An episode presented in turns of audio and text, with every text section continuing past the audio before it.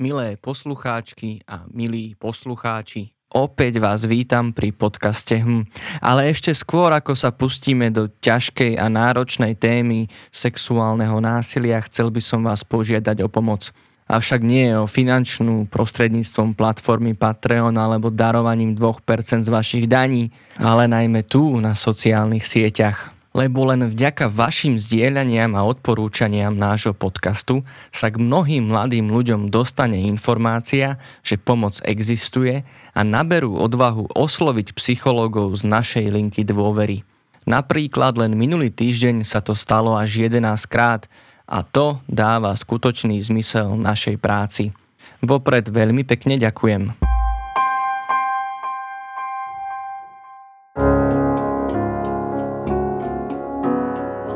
Už niekoľko dní v susednom Česku prebieha spoločenská diskusia o online sexuálnom násilí, ktorú spustil nový dokumentárny film s názvom V sieti. Ten v týchto dňoch vstupuje aj do našich kín a určite u mnohých rodičov vyvolá paniku a strach o svojich potomkov. Sexuálne násilie na deťoch v rôznych podobách je však v našej spoločnosti prítomné dlhodobo. A rovnako dlhodobo je bohužiaľ aj prehliadané, na čo doplácajú najmä obete týchto činov. Čo prežívajú, ako im pomôcť, aké druhy sexuálneho násilia existujú, ako sa líšia v online a offline prostredí? A prečo nemáme funkčnú sieť pomoci. Aj o tom sa dnes budem rozprávať s riaditeľkou Centra Slniečko, ktoré pomáha obetiam domáceho a sexuálneho násilia Marianou Kováčovou a psychológom z online linky dôvery ipečko.sk Marekom Madrom. Počúvate hmm, podcast internetovej linky dôvery ipečko.sk. Moje meno je Marek Franko.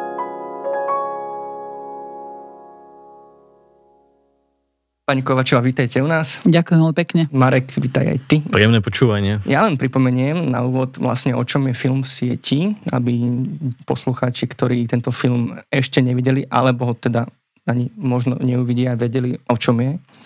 A ten spočíva v tom, že tri dospelé herečky vlastne hrali 12-ročné deti a počas desiatich dní vo filmovom štúdiu komunikovali na rôznych českých online fórach a sieťach a komunitách a za túto dobu ich kontaktovalo 2500 mužov, ktorí následne veľmi často pred nimi masturbovali, posielali im pornografické materiály alebo sa ich snažili prehovoriť na stretnutie so sexuálnym zámerom alebo od nich žiadali nejaké fotografie alebo videá.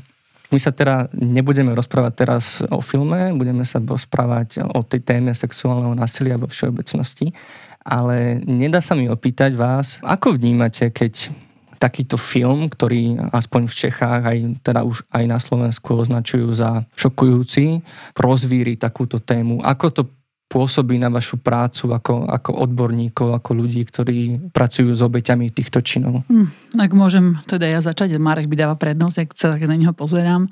Na jednej strane je to, je to ako keby taký smútok vám príde na duši z toho dôvodu, že tých prípadov je veľmi veľa a ako keby nemajú pomoc. Že neexistuje taká záchranná sieť naozaj, ktorá by týmto deťom pomáhala. Na druhej strane si mnohí rodičia no a verejnosť neuvedomuje, že je to naozaj vážny problém a že s tým je niečo robiť. Príde mi to smutné v tom, že eh, v predvolebnej kampani sme počúvali, čo všetko, za čo všetko môže istambulský dohovor. A pritom toto je práve to, čo by mal deti ochraňovať, robiť siete, vytvoriť eh, podmienky na to, aby naozaj takéto niečo sa nedialo, ale aby aj tí tie deti, ktoré, eh, ktorým sa to stane, naozaj dostali pomoc. Myslím si, že tá pomoc naozaj, to nás tak najviac trápi, že ju nedostávajú tí deti. Nemajú kde lebo naozaj týchto zariadení, centier je, je veľmi málo. Marek, ty ako vnímaš um, marketingovú kampaň uh, tohto filmu a mediálny rozruch, ktorý, ktorý spôsobil? Ten film prináša obrovské emócie, otvára tému, ktorá tu vlastne ako keby dlhodobo bola, ale tá spoločnosť to teraz tvárila, že, že vlastne to je nejaká, nejaká téma, ktorá sa vlastne nás nedotýka väčšinovej spoločnosti a že sa to deje niekde na okraji. A pravda je taká, že my napríklad na IPčku dlhodobo a takisto ako aj v Centre Slniečko takýmto obetiam takýchto, takýchto činov, o ktorých hovorí ten film, dlhodobo pomáhame a cítime sa v tom taký dosť ako keby smutný, a tým, že sa otvorí táto téma, tak zrazu o nás, o tej našej práci, o tom, čo dlhé roky tu nikto nevidí, tak zrazu o tom začne veľa ľudí hovoriť. A musím povedať, že veľmi často počúvame hlasy, ktoré veľmi emotívne o tom dokážu rozprávať, ale vlastne nerozumejú tej téme a často sa na tie obete zabúda a začne sa hovoriť o všetkom inom, len nie o tom, ako naozaj zefektívniť alebo zašiť tú sieť, ktorá, ona tu nejaká existuje, ale ale vlastne sú to len nejaké, nejaké ako keby spojitka niekde, ktoré vznikli viac menej náhodne. Niektoré tie spojitka sú efektívne, ako napríklad Centrum Slniečko, to je proste zázrak, že takáto organizácia na Slovensku existuje a našťastie teda nie je úplne jediná, ale musím povedať, že v tom prístupe a v tom, tej komplexnosti, tej starostlivosti je, je dosť osamotená. A, a pre nás je to o tom, že sa veľa o tom hovorí, máme obrovské, obrovské množstvo, ako keby nárast tých klientov, ale zároveň jedno IPčko, jedna linka dôvery alebo jedno centrum slniečko to s, to, s touto témou naozaj, že nedokáže pohnúť tak, aby sme sa niekam posunuli ako spoločnosť. Tak uh, poďme k tej téme samotnej, to sexuálneho násilia. Pani Kovačová, aké druhy sexuálneho násilia poznáme, čo si všetko vlastne máme predstaviť, keď sa hovorí o sexuálnom násilí? Tak tá téma je veľmi uh, široká, ale také, že úplne laické to rozdelenie je bezkontaktné a kontaktné sexuálne zneužívanie. A myslím si, že pod týmto si už ako keby vieme predstaviť, čo to môže znamenať. Napríklad to bezkontaktné je vystavovanie nejakým pornočasopisom alebo nejaké pornomateriálu alebo zahrnutie do nejakých hier, porno, pornohier. Stačí naozaj už, keď to dieťa ako keby pozoruje, tak tak to, to už je zneužívanie. Môžu to byť rôzne dotyky nepríjemné tomu dieťaťu, kde ono samé uvádza, že sú to nepríjemné dotyky. Potom je to teda už kontaktné, kde mm, už dochádza k preniknutiu, dá sa povedať, do tela ženy alebo tela muža, to je úplne jedno.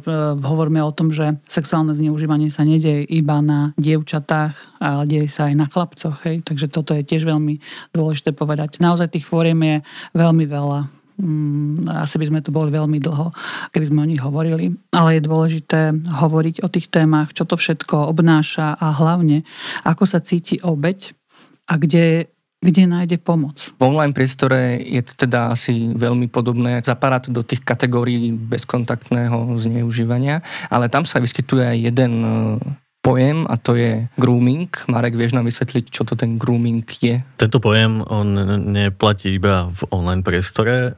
Pod týmto pojmom grooming hovoríme o takom cieľenom manipulovaní s tou obeťou, ktorá vedie vlastne k naplneniu nejakých sexuálnych potreb.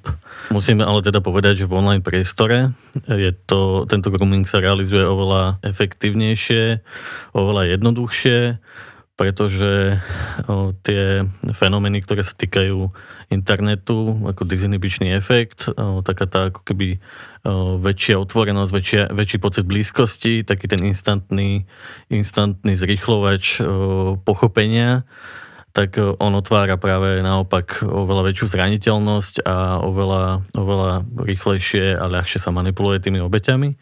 A to, čo som ešte chcel povedať, že v online priestore sa teda používa pojem kyber grooming alebo online grooming. Ja mám teda asi správny dojem, že to násilie není až tak e, rozdielne v tom online a v tom offline priestore, alebo tie, nazvime to, taktiky alebo stratégie tých páchateľov.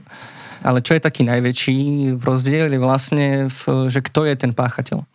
Že kým e, na internete logicky je to neznámy človek, že tam sa ľudia snažia nejakým spôsobom skontaktovať s niekým, koho nepoznajú, tak práve pri tom uh, offlineovom uh, prostredí je to niekto blízky. Ako funguje ten proces toho násilia v tom offline a v online prostredí a v čom sa navzájom líšia? Ako to funguje? Tak e, za tie roky, čo pracujeme s obeťami sexuálneho zneužívania, teda predovšetkým s deťmi, tak je to skôr osoba, ktorá je blízka aj tomu dieťaťu. Bude to otec, bude to partner matky. E, mali sme teda aj prípad, že to bola samotná matka, ktorá zneužívala, aj dievčatko sme mali, aj teda chlapca. Nie je to ale zase len rodina. Niekedy to bývajú aj rodiny známi, ktorí sa nejakým spôsobom, alebo sa tá rodina zblíži s nejakou rodinou, alebo je to teda zámer toho, aby sa zblížila, aby tomu dieťaťu nejakým spôsobom pomáhala, alebo tej rodine pomáhala. Je, je to o tom, že vytvorenie takého pekného vzťahu, ako keby. Oni, tí deti často, ktoré boli sexuálne zneužívané, e, majú také rozporuplné pocity.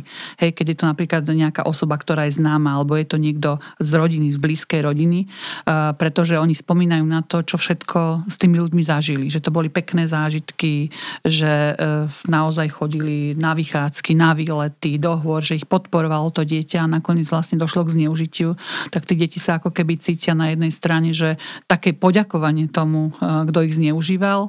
Na druhej strane sa im to nepáči, ale možno treba aj povedať, že, že niekedy tí deti e, začínajú byť na tom ako keby závislé. Hej. Že im to ako keby robí dobre, e, skôr vyspejú na druhej strane a to je taký, taký precedens toho násilníka alebo toho zneužívateľa, ktorý potom povie, ale veď sa to tomu dieťaťu páčilo. Hej, ale veď my tu máme zase nejaké zákony, máme tu nejakú ochranu, samozrejme, že to dieťa je potrebné v rámci tej spoločnosti chrániť a takéto skoré nejaké sexuálne zážitky, ktoré vznikli aj to, že ako keby sa zdá, že s tým dieťa súhlasilo, nie je v poriadku. To sa mu potom objaví v tých rôznych traumách. Deti napríklad e, prichádzajú s tým, že to obdobie celé, kde dochádzalo k tomu zneužívaniu, si nepamätajú, ako keby, alebo majú vytesnené z pamäti. A to sú naozaj traumy na celý život ktoré tí deti po takýchto zážitkoch e, zažívajú.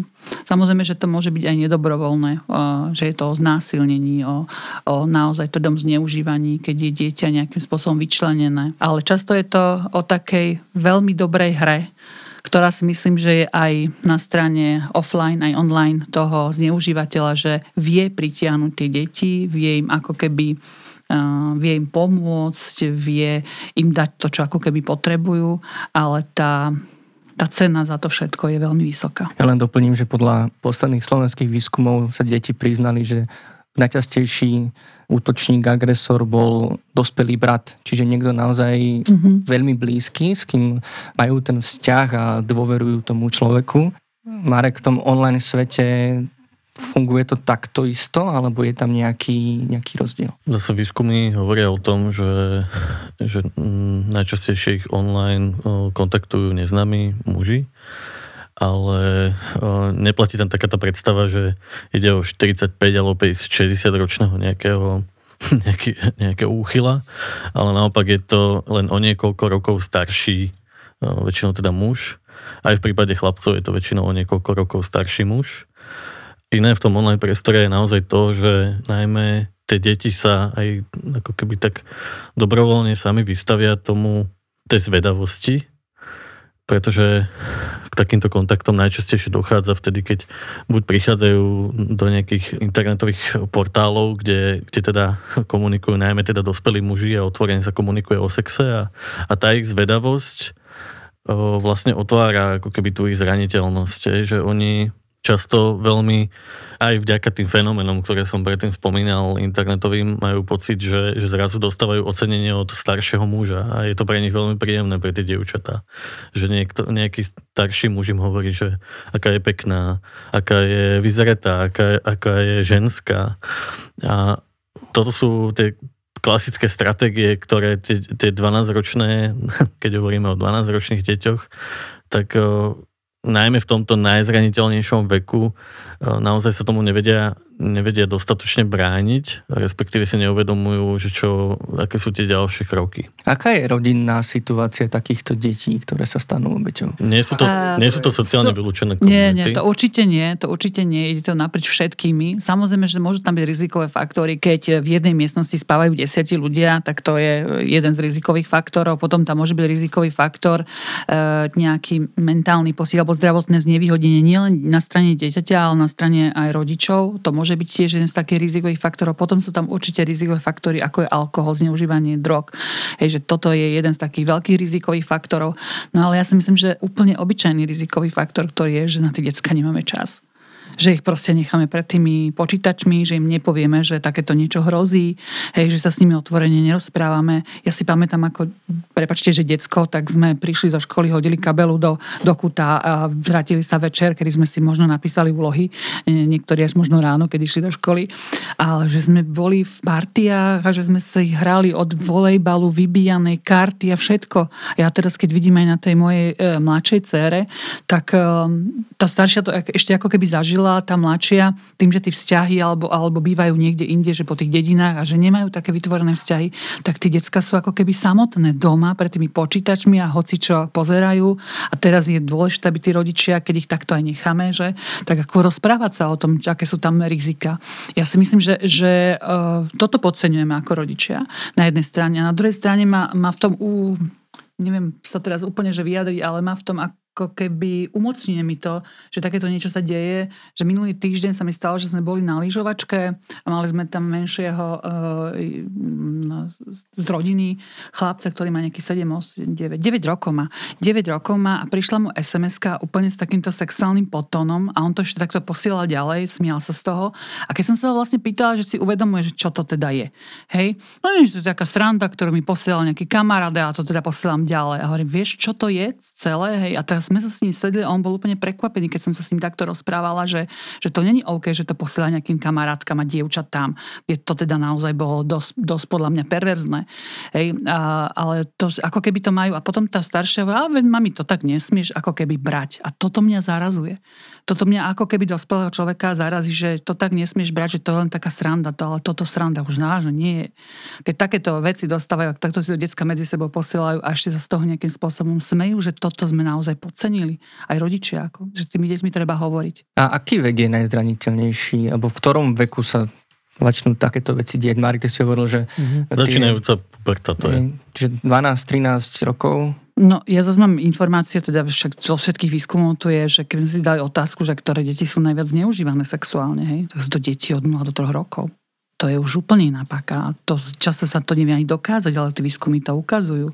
Takže toto je ďalšia vec, ktorá ako nie je neprebádaná, že čo s tým ďalej, ako im pomôcť, ako, ako tu naozaj treba zmeniť v spoločnosti nejakú inú klímu, rozprávať sa o tých veciach, aj s deťmi sa rozprávať, ale samozrejme nie tak, aby sme ich vystrašili, aby miesto toho, že hodia tú kabelu a idú sa niekam, niekam aj hrať, aby sme boli zatvorené doma a báli sa vysť e, z tohto to naozaj je do rúk pedagógov, odborníkov, ale aj rodičov, ako na poučiť učiť tí deti, ako sa s nimi otvorene o tom rozprávať, ako sa môžu chrániť, hej, ako si nájsť nejaké, nejaké heslo, keď je dieťa v ohrození, že dokáže tomu rodičovi zatelefonovať. Hej, e, že toto sú také tie spojenia, tá dôvera. E, ďalšia otázka je, že keď sa takéto dieťaťu niečo stane, prečo vlastne nie je tá dôvera tomu rodičovi, že mu to ako keby povie? Čo ho bojí sa, že ho sklame, alebo kde vlastne tá spoločnosť ide? Keď dieťa, ktoré má problém, radšej skočí z okna, ako si sadnúť s rodičmi a povie, počúvajte, toto sa mi stalo a niekto ma cez to vyhráža a ja sa toho bojím a obávam. Hej? Mariana, ty si to teraz presne popísala, že keď nás kontaktujú obete sexuálneho mhm. zneužívania, tak veľmi často nehovoria o tom, že sa boja nejakého trestu niekoho, alebo že že sa to nejak akože zverejní, ale oni sa najviac boja toho, že sklamú, že sklamú tých ľudí, ktorých majú radi. A to je podľa mňa také, že čo je taký fenomén tej doby, že, že keďže tí rodičia naozaj, aj keď sa veľmi snažia byť dobrými rodičmi a venovať ten čas, tak z tých výskumov naozaj vychádza, že toho času na takýto rozhovor o tom, že čo potrebujú tie deti, alebo čo žijú tie deti v skutočnosti, bez, bez nejakého takého faktoru kontroly, je, je veľmi, veľmi, veľmi málo. A aj keď tie rodičia chcú, tak oni väčšinou stíhajú potom len ako keby kontrolovať to, že či je všetko v poriadku, aké sú známky, či náhodou nechodí do nejakej partie, kam proste nie a, a ich riešenie je, že to proste zakážu.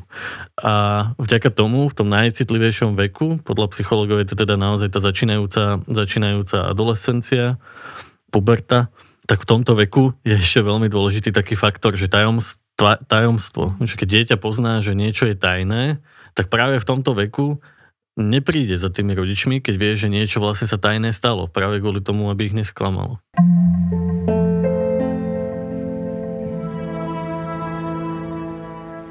Tak poďme teraz rozpliesť vlastne ten príbeh tých obetí. Už sme asi viacero z toho aj naznačili. Teda dieťa sa dostane do kontaktu s nejakým násilníkom, či už v online alebo offline priestore, vytvára si s ním nejaký vzťah, spočiatku mu dôveruje. Kedy dochádza k tomu precitnutiu toho, že tu sa deje niečo zlé, stala sa, stala som sa, stala som sa obeťou a teraz čo? Čo s tým vlastne môžem robiť? Alebo aká je reakcia takýchto detí. Tu je veľmi dôležité povedať, že kto je tá osoba, s ktorou sa to stalo, ako keby, hej? Že pokiaľ je to rodič, alebo teda naozaj blízka osoba, ktorá je v rodine, tak e, presne o čom sme hovorili, že to dieťa nechce zradiť, často dáva nejaké signály, že sa mu niečo deje, ale to okolie ako keby na to nereaguje. A toto je také jeho, pre neho veľké sklamanie, lebo to okolie, ak nezareaguje dobre pri prvom, druhom, treťom, štvrtom pokuse, kedy vám to chce ako keby povedať, tak to dieťa sa cíti vinné za to, čo sa vlastne deje. Hej? Musím ale povedať, že pokiaľ sa to deje od malička, tak ono ani nevie, že sa deje niečo zlé hej, v rodine, že je to také tabuizované, je to také ich tá spoločné tajomstvo, na tomto to vlastne tí násilníci ako keby frčia, že to je tajomstvo. Často je to spojené aj s psychickým násilím, že nemôžeme oddelovať úplne to sexuálne zneužívanie, že to je len sexuálne zneužívanie, často je naozaj aj s psychickým, niekedy aj s fyzickým násilím. Často ten násilník, ktorý toto robí, ten zneužívateľ alebo zneužívateľka, aby sme boli rodovorovní, tak to, tomu dieťaťu sa ako keby vyhráža. Hej? On má strach. Najväčším tým motivátorom je ten strach z toho, toho a má strach, že ak to niekomu povieš, tak prezradíš naše tajomstvo, ublížiš mame, ublížiš otcovi, ublížiš rodine, aj tak ťa dajú do nejakého domova, kde, si, kde ťa ešte viacej budú zneužívať, viacej ti ubližovať. Tak to dieťa je v permanentnom strachu, ako keby, hej, že nesmí sa to nikto dozvedieť. Ono hádže také, e, často teda hádže také návnady, ako keď chytáte ryby, hej, e, aby mu niekto pomohol, ale často sa ho na to ani nikto neopýta. Často ho hodí do nejakej kategórie, že to dieťa je problémové, je iné, pretože um, mnohí si myslíme, že keď je dieťa sexuálne zneužívanie, že sedí niekde v kúte hej, uh, a teda plače a, a je, je nejakým spôsobom uh, zraniteľné a všetci okolo neho tým pádom chodia a chcú mu pomôcť, tak to veľakrát nie je. To dieťa dáva najavo to, že sa mu niečo stalo, že prežil takúto traumu a prežíva takúto traumu a nevie, čo s tým má urobiť samotné, je v tom, že sa u neho vyskytujú poruchy správania, že posúva hranice ako keby, hej, a tým pádom sa dostáva do, do takej časti populácie alebo detskej populácie, kde si aj učiteľi a všetci okolo povedia, toto je také problémové dieťa a, a jednoducho také, ale že za tým sa skrýva niečo, niečo, čo to dieťa prežilo a ako keby mu nikto nedal tú pomocnú ruku, tak to si ako keby neuvedomujeme veľakrát. Marek, ty ako psychológ Vieš vysvetliť, že v čom spočíva podstata tej traumy pri takomto, pri takomto čine? Vlastne čo je to najviac zraňujúce, čo sa vlastne stane? Je to nejaká strata dôvery alebo pocit bezmocnosti alebo takej tej... Veľakrát je to práve o tom, že ten útočník má tú moc na to obeťou a že čo je vlastne ten, to, čo potom, s čím sa musia niekedy až dlhé roky vysporiadavať. Veľmi dobrá otázka a veľmi, veľmi náročné je nájsť na ňu nejakú jednoduchú odpoveď.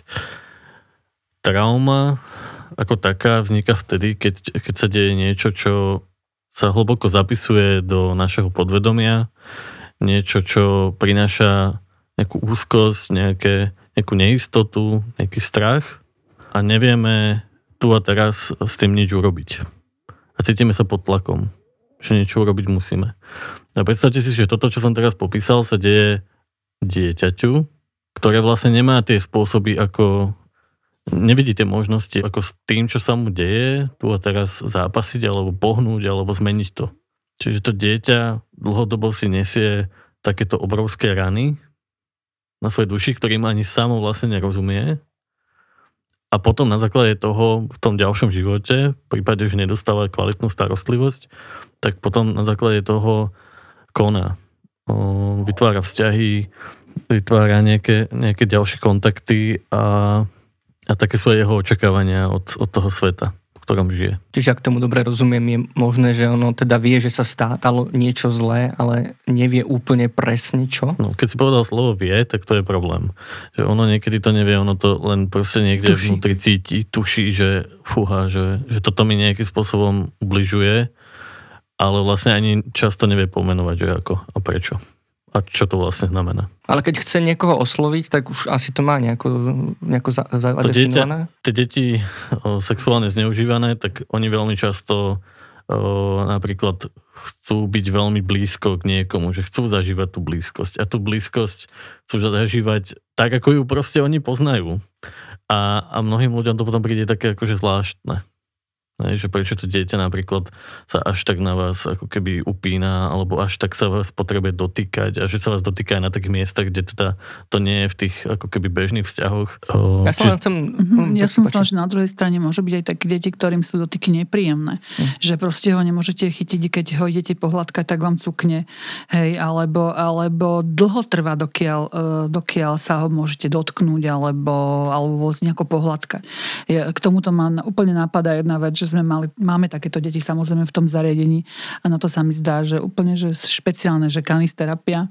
Ja keď som videla po nejakých mesiacoch, e, najskôr to bolo len cez nejaký dotyk toho psa, toho zvieraťa, ako keby nejakej, potom to išla cez osobu a keď som videla, ak im z rúk potom tí psi olizujú, olizujú sír, hej, tak to bolo úplne úžasné, lebo toho dieťa si sa, keď to šlo, nemohli ani dotknúť. Proste úplne, úplne začala sa hádzať po zemi, že, že, že len žiadne dotyky a nič, tak to bolo veľmi náročné, ale hovorím, cez tú kanisterapiu sa nám po dvoch mesiacoch podarilo, že, že dokázal ten pes sa ho pohľadkať a dokázal sa ho dotýkať. Náročné, to je naozaj náročné. A každé dieťa je iné. Ja som sa chcel dostať k tomu, že vlastne ako prebieha tá, keď už um, dieťa už si uvedomí alebo nejakým spôsobom naznačí tým dospelým okolo seba, že takéto niečo sa deje a vlastne oni sa snažia zakročiť alebo to vyšetriť alebo nejakým spôsobom nastáva nejaký inštitucionálny proces, či už je to ohlasené na policiu alebo na sociálnu právnu ochranu detí. Že musí tam dojsť k nejakému pomenovaniu tých činov a že čo sa vlastne deje tu a teraz na Slovensku, keď takéto dieťa sa rozhodne s týmto vystúpiť, prísť za dospelým, ak ho už niekto vypočuje mm-hmm. a rozhodne sa s tým niečo robiť čo sa dneska deje vlastne na týchto všetkých úradoch. Ja som ešte chcel jednu, na jednu takú, jeden taký dôležitý fakt o, ukázať, ešte predtým, ako začneme odpovedať na toto, že to dieťa veľmi často um, sa teda komunikuje agresívne voči iným a niekedy v istej, istej chvíli, teda najčastejšie máme my s tým skúsenosť na IPčku, tú agresivitu otočiť voči sebe. Že, že keď sa pozrieme na tie príbehy mladých ľudí a sú ich, že, že stovky ročne, ktoré sa na nás obracajú v tých situáciách, kedy uh, sú medzi, medzi smrťou a životom, tak uh, tam v 90% prípadov je predtým nejaký zážitok, nejaká skúsenosť s nejakou formou násilia a, a pre nich je to násilie ako keby ten ich komunikačný prostriedok, ako volajú o pomoc. Že často preto je náročné náročné spoznať to, že, že sa toto deje a tie deti skôr označkujeme, olepíme nejakou nálepkou problémov. Ja ťa ešte doplním, že je to ich obranný mechanizmus, aby sa im niekto nedostal ešte hlbšie do vnútra ako, ako ten, ktorý ich zneužíval. Je to vlastne taká ich ochrana, aby sa to už nikomu nepodarilo. Na jednej strane a na druhej strane to, čo hovorí Marek, je úplná pravda v tom, že ja si asi nepamätám ani dieťa, ktoré by prišlo, že bolo sexuálne zneužívanie, mm-hmm. že by si neublížovalo samo sebe. Oni naozaj to telo nenávidia, oni sa režú. Niekedy je to demonstratívne, že naozaj vidíte, že kde sa režú, ale niekedy je to často tak, že sú to na neviditeľných miestach, ako keby potrebujú uvoľniť tú energiu, ktorá v nich je tú negatívnu a nevedia to ovládať. Nevedia to ovládať. Ale není to iba, v poslednej dobe sa to vyskytuje nielen u detí, ktoré boli sexuálne zneužívané, ale ktoré prežívajú nejakú traumu. Tak ja ešte možno zmením otázku, alebo to doplním. Si, podľa mňa tá otázka bola dobrá. dobrá. Ja len, že čím vlastne deti prichádzajú s tým, že um, som sexuálne zneužívané, že či vlastne tá iniciatíva na to riešenie je, vychádza od nich, alebo vlastne je to, um, oni si to teda um, veľmi málo môžu uvedomiť a musí tam prísť osvietený, osvietený dospelý. Niekedy áno a niekedy nie. Uh, podľa toho, uh, akú má motiváciu často to dieťa, hej? Tým, že prichádza samé, je vysoká motivácia v tom, že, že chce zachrániť ako keby niekoho iného.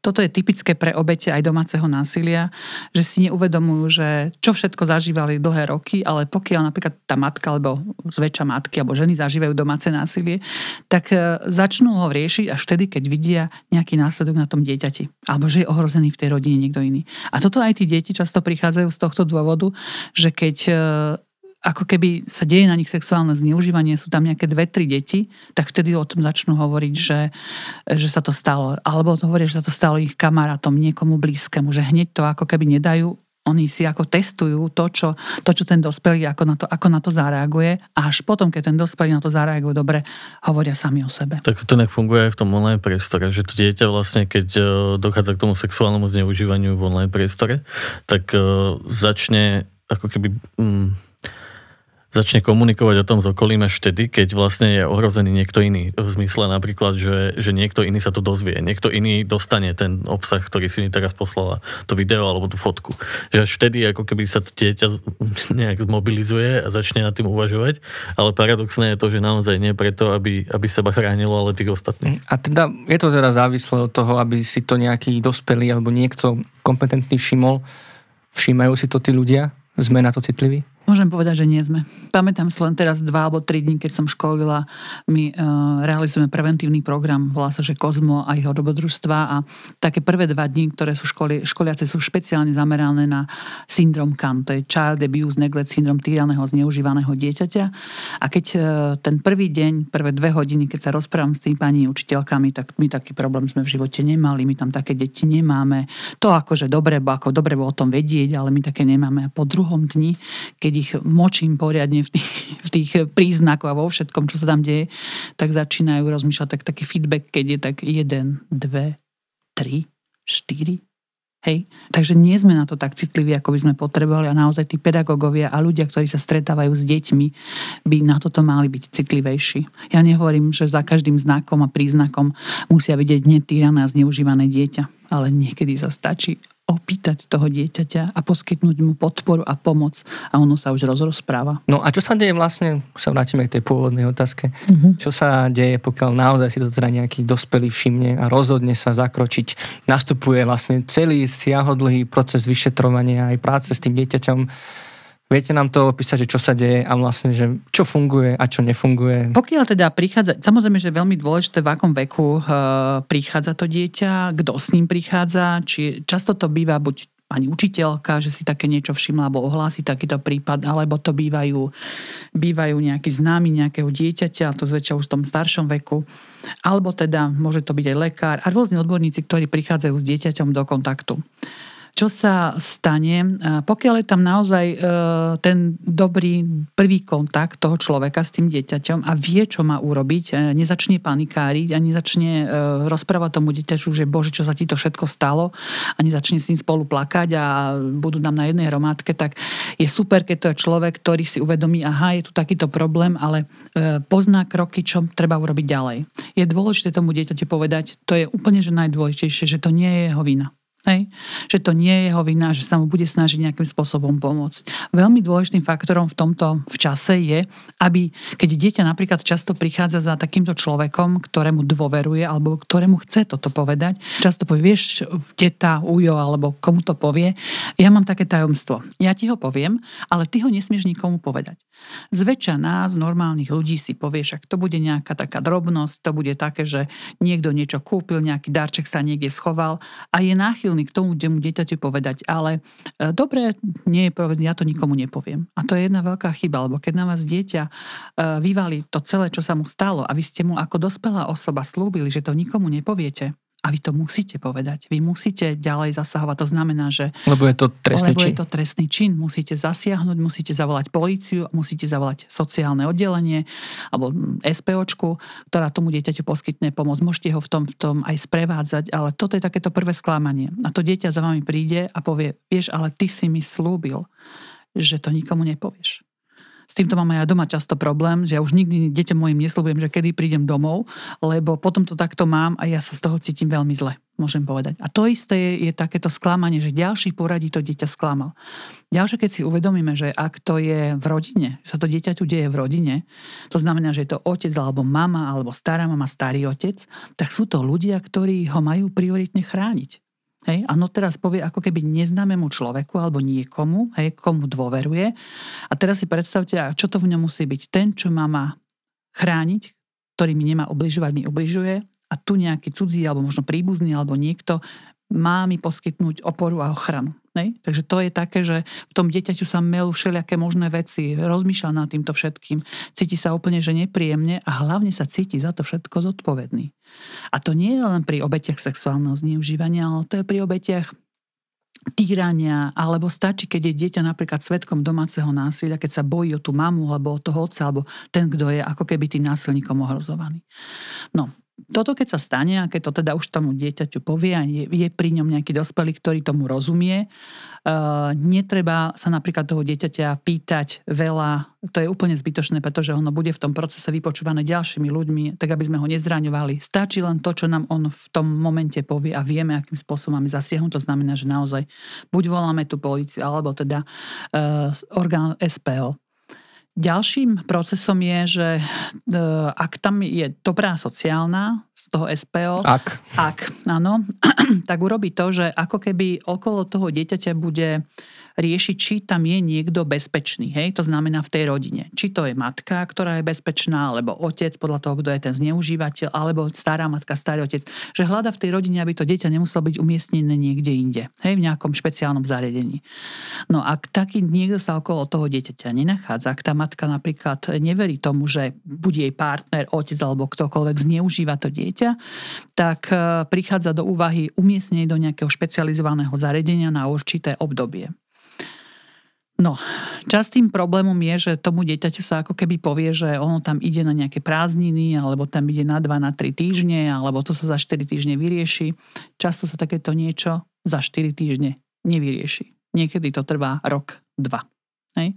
A to dieťa je sklamané, Opäť sa zvyšuje frustrácia toho dieťaťa a opäť sa môžu vlastne ukazovať ďalšie a ďalšie traumy u toho dieťaťa. Vlastne násilník ostáva doma, dieťa sa musí odsťahovať do, do bezpečného domu. Áno, áno, je výborné, keď toho násilníka by zobrali hneď, ale e, dokiaľ prebieha to vyšetrovanie, hej, tak, tak je to naozaj tak, že mal, malo ktorých prípadoch, ja neviem, či som zažila jeden alebo dva, ale to naozaj boli už také iné brutálnejšie činy, že ho okamžite zobrali, hej, že to dieťa mohlo byť doma bezpečné. Druhá vec je, že tá sociálna pracovnička musí ako keby zistiť, či ten druhý rodič je pre to dieťa bezpečný. Hej? Či si to vôbec e, pripustil, že takéto niečo sa mohlo stať a či ho dokáže ochrániť. Hej? Niekedy sa stáva to, že tam nie je iba dieťa obeťou, ale že sú obeťou aj ďalšie deti a často je obeťou teda aj tá žena. Hej? A tým vieme, že ako sa správa obeď, tak ona často je náchylná uveriť tomu e, násilníkovi a neverí tomu dieťaťu. A pokiaľ sa toto neupraví, časom sa to vie niekedy upraviť, aj keď s ním pracujete, že to dieťa sa môže vrátiť a je pre neho matka e, alebo teda ďalšia osoba v tej rodine bezpečná. Ale niekedy nie a to dieťa zostáva osamotené a to je ďalší úder pod pás tomu dieťaťu.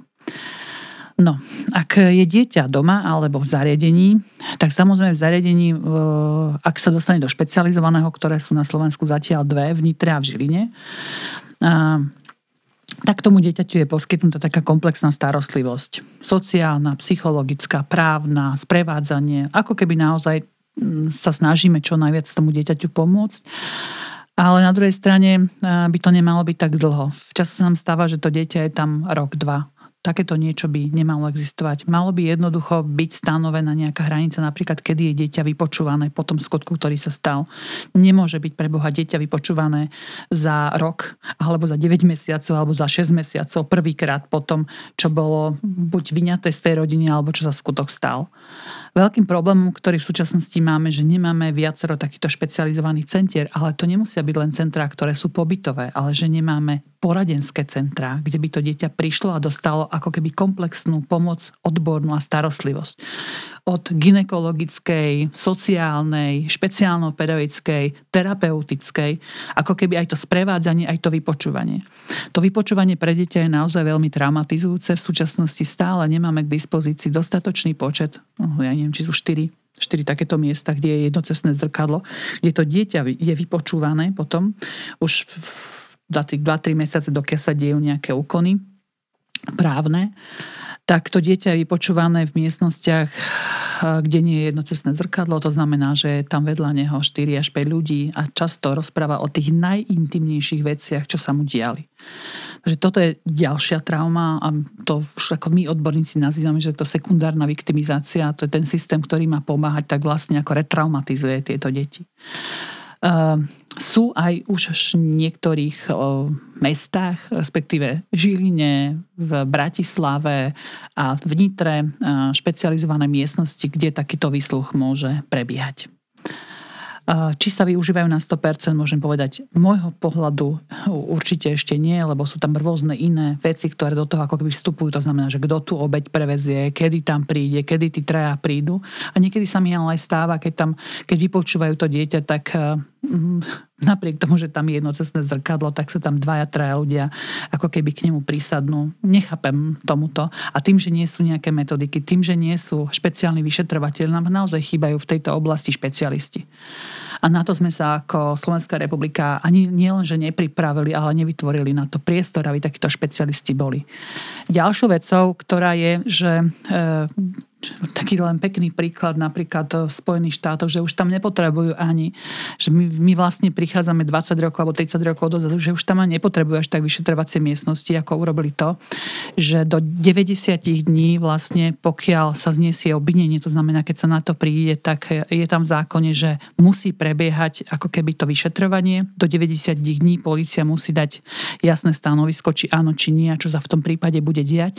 A za tých 90 dní je tam buď forezný psycholog, respektíve psycholog, ktorý má za sebou neviem, či skúšku e, z toho forezného rozhovoru, ale môže to byť u nich aj sociálny pracovník, ktorý takéto niečo má a vlastne pracuje s tým dieťaťom.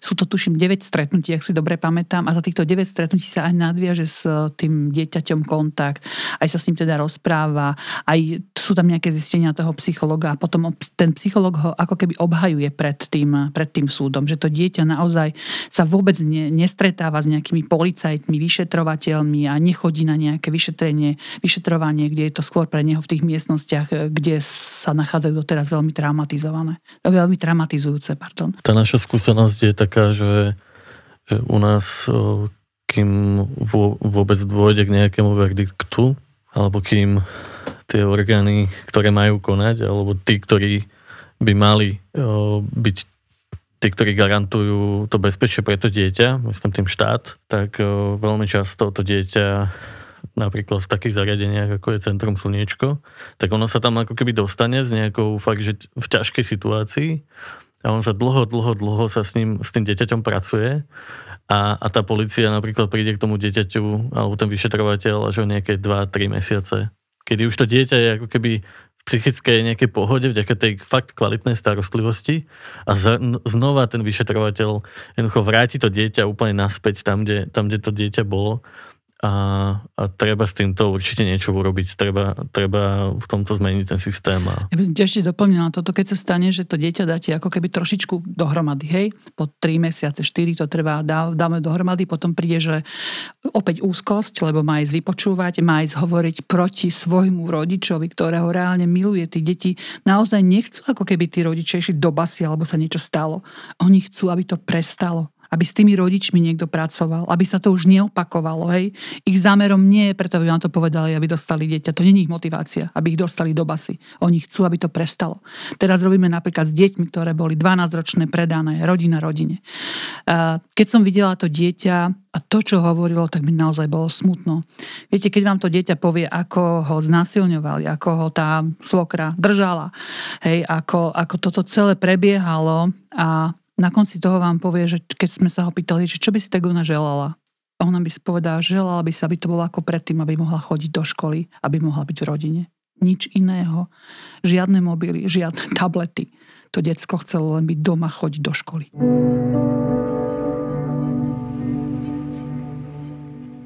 Marek, ty si niekde spomínal vlastne, že na IPčku veľakrát e, zistíte, že to násilie v tej rodine bolo, alebo sexuálne vlastne až potom, ako to dieťa vám píše buď so samovražednými myšlienkami, alebo priamo pri samovražednom pokuse.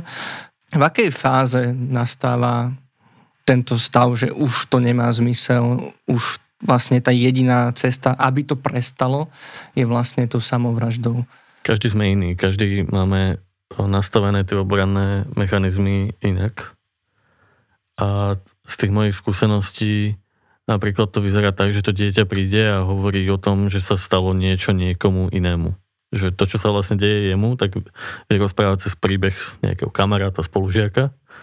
A až vtedy, keď zistí, že má tu pozornosť, že, že to berieme vážne, že ho vnímame, počúvame, tak až vtedy naberie odvahu a niekedy pri 3., 4., 5. kontakte nám, nám položí takú otázku kľúčovú, že a čo keby sa to týkalo mňa? Čo by, čo by sa vlastne stalo? Toto sú ale také prípady detí, ktoré, ktoré sa dokážu ako keby zmobilizovať, nájdu v sebe tú silu a kontaktujú niekoho, o kom sú presvedčení, že by mu mohol pomôcť. Vďaka tej anonimite najmä kvôli vďaka tej anonimite, ktorú takéto linky dôvery poskytujú, tak, tak tú odvahu dieťa nabere skôr. Ale je to naozaj menší, menej tých prípadov. Oveľa častejšie tie deti sa snažia jednoducho brániť sa pred tým, čo sa im deje a, a nemajú iné možnosti, ako, ako to vyriešiť, ako, ako ublížiť sami sebe a tou svojou agresivitou, ktorú robia voči sebe, tak upozorniť na to, že sa niečo deje. A od, jednoduchú odpoveď na otázku, že kedy je tá fáza, tak o, veľmi to záleží od toho, že, že ako to dieťa vlastne má vybudované nejaké obranné mechanizmy. A deje sa to napríklad aj v situáciách, kedy naozaj to vyšetrovanie alebo ten pobyt v tom zariadení je, že to trvá strašne dlho, vlastne, že to nekončí. Je aj toto nejakým spôsobom spúšťačom alebo prispieva to k tým úzkostným stavom, k depresiám? Ja si spomínam na veľmi veľa takých prípadov, kedy, kedy to dieťa ako keby príde do úplnej beznádeje a vlastne mu neostáva nič iné, len vlastne ako keby uvažovať o tom, že, že, tu, že nemá žiadnu nádej, ako sa z toho dostať von. Stáva sa to veľmi často. Teda napriek tomu, že sa že ja, s tým ja môžem vyšlo... povedať, áno, že s tým vyšlo, že je v tom zariadení, takže ak tam naozaj zostáva dlho, nerieši sa tam situácia, tak ono je v neistote. Viete, je iné, keď je v nejakom špecializovanom zariadení a teraz, teraz s ním pracujeme a povieme, že aké máme možnosti, keď tam hľadáme niekoho v tej rodine, niekde možno hľadáme ďalšie, že náhradnú rodinu a keď sa ani toto nepodarí, že musí ísť do nejakého zariadenia s dlhodobým pobytom. Hej? Ale čím viacej to dieťa je v neistote, tým väčšie alebo tým intenzívnejšie sú prejavy toho, tej, vlastne tej spôsobenej trámy. Buď sa režú, ubližujú si, utekajú, uh, ubližujú druhým, hej, úplne nevyspytateľné sú. Ako keby tam naozaj musí byť, dá sa povedať, že vycvičený, perfektný personál, uh, aby to uh, s týmito deťmi zvládlo. A čo si myslím, že v súčasnosti, keď máme, že v jednom zariadení 10 detí, v druhom zariadení 10 detí, že je to často na úkor tej kvality. Že tam naozaj pri traumatizovaných deťoch by mali byť, mám tam jedného človeka, ktorý teda je s tými deťmi, môže tam byť nejaký pomocný, ale tí financie nás samozrejme nepustia. To znamená, že ja si naozaj myslím, že pri takýchto traumatizovaných deťoch, v takýchto stavoch by tam mali byť dva ľudia. Predstavte si, že máte 10 detí doma a ste na to jeden človek a toto sú deti s obrovskou traumou. Hej? Takže to naozaj si myslím, že toto treba ešte asi prehodnotiť. Ja som ešte chcel doplniť takú jednu informáciu, ktorá mi proste stále beží v hlave, lebo to sme možno ani nepovedali, že my sa teraz zaoberáme veľa výpečku tou témou online sexuálneho násilia a z tých všetkých výskumov vychádza, že vlastne v každej napríklad triede je určite niekto, kto niečo takéto zažil. A vždy, keď sa vlastne ku niekomu prihovára nejaký odborník, ktorý by vlastne očakávame od neho, že má takéto profesionálne kompetencie rozpoznať, že sa tomu dieťaťu niečo deje a je schopný konať. Keď si predstavíme, že, že v každej jednej takéto triede niekto takýto, takýto je, tak o čo viac potrebujeme mať naozaj veľmi kvalitných učiteľov, veľmi kvalitných školských psychológov, veľmi kvalitných tých sociálnych pracovníkov, ktorí potom pracujú na tých SPOčkách a, a, majú ako keby naozaj zaktivizovať tú sieť e, pomoci a podpory pre to dieťa. A to hovorím len o tom online sexuálnom násilí. Ale tie výskumy hovoria o tom, že tie formy násilia, ktoré tie deti zažívajú, tak, tak e, to nie je len sexuálne násilie, ale môžeme hovoriť aj o šikane, môžeme hovoriť o, teda o domácom násilí a nielen o tom fyzickom, ktoré je vidieť, ale najmä o, tej, o tom psychickom násilí a vlastne nám ten systém neponúka až tak veľa pozornosti pre túto tému. Tak doplňme ešte tie čísla, že o koľkých deťoch alebo o akých percentách, respektíve ako si to máme predstaviť, že koľkých detí na Slovensku sa toto môže týkať, či už to uh, online sexuálne násilie, ktoré asi bude rozšírenejšie, lebo ten internet teda uh, tuším až 78 Sloven- 78% slovenských detí používa internet, alebo možno už aj viacej, uh, na dennej báze ale aj v tej offline forme vlastne, že koľkým deťom sa na, deje naozaj to, nazvime to naozajstné sexuálne ná, násilie? No, uh, máme tu nejaké výskumy. Čo sa týka európskych výskumov, tak tie hovoria, že každé piate dieťa je sexuálne zneužívané, teda rôznou jeho formou. Ten náš posledný výskum, ktorý bol realizovaný v 2018 roku, zverejnený 2019, tak hovorí o naozaj vysokom počte detí, ale musíme to kvantifikovať na obdobie 8 a 9 ročníkov veku, kde hovorí, že viac ako 70% detí prešlo alebo malú skúsenosť nejakou formou sek- nielen sexuálneho, teda aj e, vôbec akéhokoľvek násilia, čož pri tej kategórii týchto detí je, ak to dobre vnímam, okolo 64 tisíc detí. A to je len, ale musíme ešte raz povedať, v 8 a 9 ročníkoch. Nie je to kvantifikované od 0, od 0 rokov do, do tých 14-15 e, rokov, takže podľa mňa je toho viac a viac. Čiže byť pedagógom znamená, že určite máte uh, takéto dieťa v triede a, a pokiaľ a podľa mňa aj v rámci nejakých susedských vzťahov alebo, alebo v rámci rodiny je teda veľká šanca, že vo vašom okolí takéto dieťa je a ani o tom možno neviete, lebo to nevidíme. Ja len chcem upraviť to, to, to číslo, že koľko percent detí na Slovensku používa internet, tak je to 96% detí vo veku od 9 do 17 rokov podľa poslednej štúdie EU Kids Online z roku 2019. A vieme aj číslo, koľko detí sa stretlo s takýmto online sexuálnym násilím, aké bolo zobrazené vo filme? Tento výskum hovorí o tom, že sú to asi 3% školákov a školáčok, ktoré sa stretáva, ktoré ako keby v tom výskume priznali, že sa s týmto stretávajú.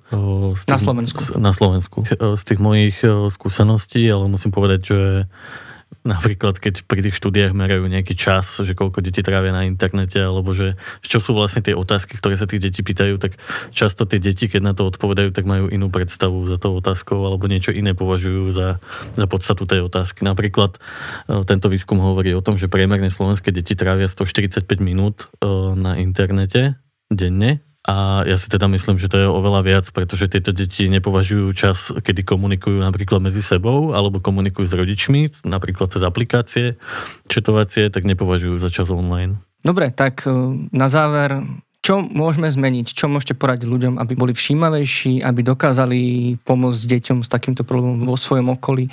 Zároveň možno ako sa nastaviť, aby sme nezabúdali na obete, keďže veľa tej diskusie práve o tých útočníkoch. Hovorí sa veľa o prevencii, teda aby sa to už nestalo, ale vlastne málo sa dozvedáme o tom, ako pomôcť tým, ktorým sa to už stalo. Čo môžeme robiť? A prvá forma je forma prevencie, o ktorej ste hovorili. Naozaj treba začať čím skôr s deťmi o tom hovoriť, deťmi naučiť, akým spôsobom sa k sebe správa, čo je vhodné, čo je nevhodné. Toto, môžeme, toto ponúkajú viaceré určite aj preventívne programy. Jeden z tým je, je aj taký ktorý je rído slovenský a volá sa, že Kozmo a jeho dobrodružstva a realizujeme ho vlastne už nejaký tretí, štvrtý rok. Takže to je jedna z tých fóriem. Ale tá prevencia nestačí len pri týchto malých deťoch. To je super, keď začína pri malých deťoch, ale vlastne naprieč všetkými vekovými kategóriami detí. To je asi jedna vec. Druhá vec je to o tom, že ako rodičia by sme bolo by fajn, keď sme boli vnímavejší a keby sme si vytvorili nejaký priestor, kde budeme s deťmi o týchto témach hovoriť, je mi jasné, že budú rôzne tajomstvá, že deti vždy nikdy nepovedia, že úplne všetko, ale mať taký ten, pracovať na tom vzťahu s, s tým dieťaťom. E, dôležité je samozrejme mať funkčný systém. Hej. Ten zatiaľ nám absentuje, chýbajú nám odborníci a prepojenie, čo si myslím naozaj, že by mal niekto kompetentný z tej budúcej vlády, ktorá sa bude, bude teraz kreovať, aby možno si aj túto tému zobral za svoju. Je dôležité pre, pri tejto tému mať špecialistov. To znamená, že naozaj mať dostatok aj odborných centier, ktoré dokážu pomôcť takýmto deťom, či už to bude formou online alebo aj nejakého poradenstva. E, mať nielen psychológov, možno že aj psychiatrov, lekárov k takémuto niečomu, aby sme dochádzali nielen pre, e, predchádzať tomu, ale keď sa to naozaj stane, vzdelávanie, aby bola rýchlo a dostupná odborná pomoc. Hej. To si myslím, že je také gro a samozrejme, že nastaviť ten systém tak, aby tí decka neviktimizoval, ale aby im reálne pomohol. Ja si myslím, že je veľmi dôležité, aby tá pomoc bola dostupná čo najdostupnejšie pre to dieťa a aby to dieťa malo pocit, že je v bezpečí, keď žiada o pomoc. To je ako keby ten problém, ktorý podľa mňa v tom našom systéme chýba, že my vlastne chceme od toho dieťa, aby malo veľkú odvahu ale dieťa, ktoré je zranené, ktoré toto si zažilo, tak kde má nabrať tú odvahu. Aj preto sme my napríklad v IPčku teraz vytvorili taký portál, ktorý sa volá stalosato.sk, kde chceme to dieťa e, presvedčiť, keď príde na ten web, že, že nemusí v tej situácii byť samo a že tu je niekto, kto, kto ho vie tým sprevádzať alebo vie byť jednoducho s ním. A, a som rád, že a zároveň je to taká smutná realita, že, že stále to ako keby vychádza takáto iniciatíva z mimovládneho sektora a že mi chýba ako keby taká tá naozaj reálna re, taký t- reálny záujem štátu o túto tému a o pomoc v situáciách, kedy naozaj tie rodiny zlyhávajú. Pani Kovačová, Marek, ďakujem veľmi pekne za návštevu a za rozhovor. A ja ďakujem. A ja veľmi pekne ďakujem. A vás, milí poslucháči, týmto pozbudzujem, ak ste sa stali obeťou sexuálneho násilia alebo niekoho takého poznáte, nezostávajte v tom sami a obráťte sa na odborníkov, či už u nás na linke dôvery ipečko.sk alebo z Centra Slniečko. Ak chcete vedieť viac o online sexuálnom násilí, určite navštívte stránku stalosato.sk, kde nájdete dôležité informácie, rady a kontakty. Rovnako si môžete vypočuť aj náš predošlý podcast o tom, ako sa brániť pred sexuálnymi predátormi na internete. Všetky odkazy nájdete v popise tohto dielu. Podcast HM pre vás pripravujú Marek Franko za tvorivú a technickú časť, psychológovia Lenka Nemcová a Marek Madro za produkčno-odbornú a nájdete ho vo vašej obľúbenej podcastovej aplikácii ako Spotify, Apple Podcast alebo Google Podcast. Nájsť a šíriť nás môžete aj na Facebooku a Instagrame, podporovať cez Patreon alebo dvoma percentami z vašich daní a kontaktovať mailom na adrese podcast.ipečko.sk. Ďakujeme, že nás počúvate a za žiadnych okolností nezostávajte sami. Do počutia. Za podporu tohto dielu ďakujeme férovej nadácii O2 a spoločnosti Eskanik.